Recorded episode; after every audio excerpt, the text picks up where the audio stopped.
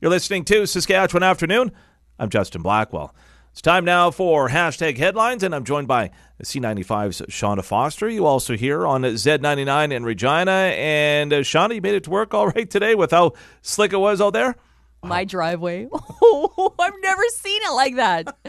I know. I was shoveling this morning, and I started at the top. Yep. And I took a little run and slid all the way down as the snow was pushing lace forward. those like, skates ah. up, JB. Well, Come I on. know I should, right?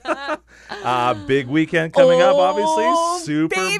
Bowl. It's going to be the most watched ever, I think. Ever in history, I think there's going to be multiple records broken in terms of bets. We already know that 68 million people are betting on Super Bowl. 68 million. I think it's going to be the most watched Super Bowl, the biggest attended Super Bowl, the most expensive ticket of Super Bowl. Let's see, what else? What else? However, Taylor Swift, where will she be sitting? So, Donna Kelce, Travis Kelce's mom, was interviewed yesterday saying, like, oh, do you have a private box? You know, Taylor's going to be joining. Uh uh She said the private boxes started at over a million dollars to get one. And she's like, I'm not paying for that.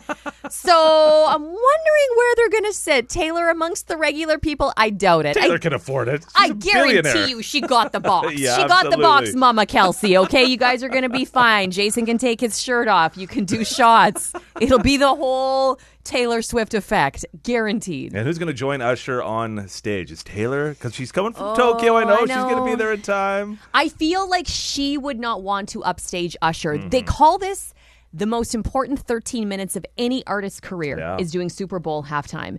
And so I don't think because she's such a fan of other musicians too, I don't think she'd want to take away from Usher's moments in the Mm-hmm. spotlight. I'm looking forward to it. Usher's got some jams. I is Lil Jon coming on stage? Mm-hmm. Oh, you know he is. Oh, absolutely. There's rumors awesome. of Justin Bieber even taking the stage for a set. because they Yes. signed him when he was first coming up, right? Exactly. They're very tight, Mm-hmm. Usher and Justin Bieber. So there's lots of, you know, they it's always a mystery as to what exactly the halftime will be involved, but they're saying there's a skating rink. What?